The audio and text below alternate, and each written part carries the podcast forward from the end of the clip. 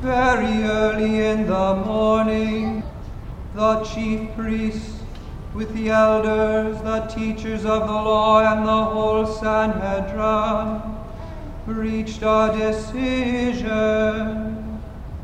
They bound Jesus, led him away, and handed him over to Pilate.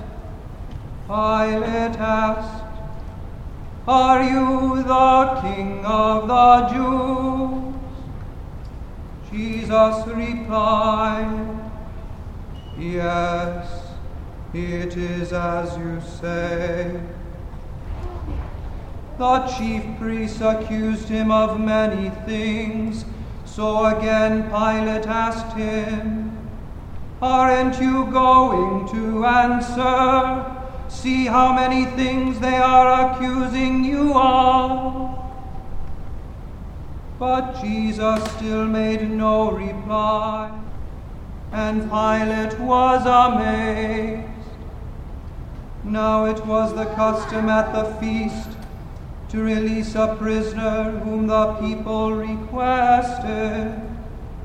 A man called Barabbas was in prison with the insurrectionists who had committed murder in the uprising. The crowd came up and asked Pilate to do for them what he usually did. Pilate asked, Do you want me to release to you the King of the Jews? But the chief priest stirred up the crowd to have Pilate release Barabbas instead. Pilate asked, What shall I do then with the one you call the King of the Jews? They shouted, Crucify him. Pilate asked, Why? What crime has he committed? But they shouted all the louder, crucify him.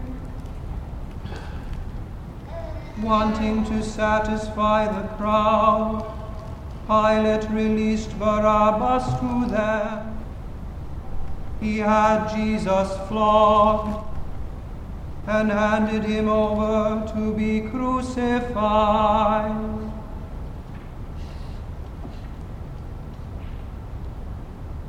The soldiers led Jesus away into the palace, that is the praetorium, and called together the whole company of soldiers. They put a purple robe on him, twisted together a crown of thorns, and set it on him. And they began to call out to him, Hail, King of the Jews! Again and again they struck him on the head with a staff and spit on him. Falling on their knees, they paid homage to him. And when they had mocked him, they took off the purple robe and put his own clothes on him. Then they led him out to crucify him. A certain man from Cyrene, Simon, the father of Alexander and Rufus, was passing by on his way in from the country, and they forced him to carry the cross they brought Jesus to the place called Golgotha, which means the place of the skull. There they offered him wine mixed with myrrh, but he did not take it. And they crucified him, dividing up his clothes they cast lots to see what each would get. It was the third hour when they crucified him. the written notice of the charge against him read, the King of the Jews. They crucified two robbers with him, one on his right and one on his left.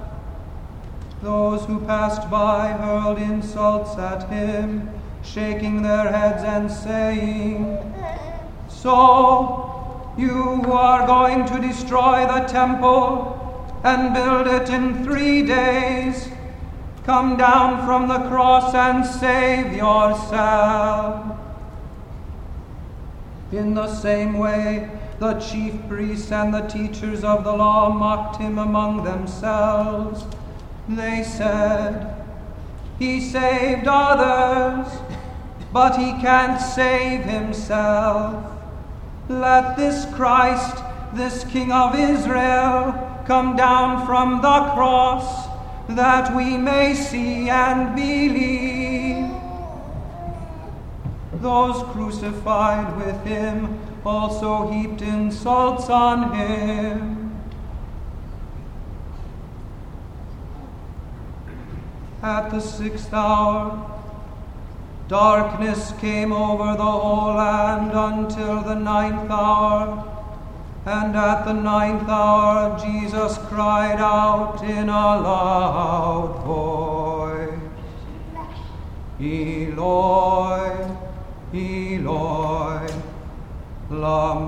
Sabachthani. My God, my God. Why have you forsaken me? When some of those standing near heard this, they said, Listen, he's calling Elijah. One man ran, filled a sponge with wine vinegar, put it on a stick, and offered it to Jesus to drink. He said, Now leave him alone. Let's see if Elijah comes to take him down.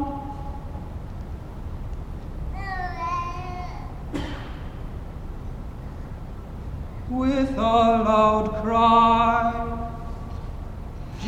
Jesus breathed his last.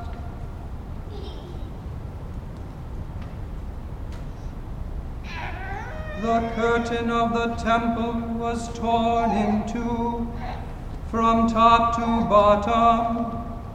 And when the centurion who stood there in front of Jesus heard his cry and saw how he died, he said, Surely this man was the Son of God.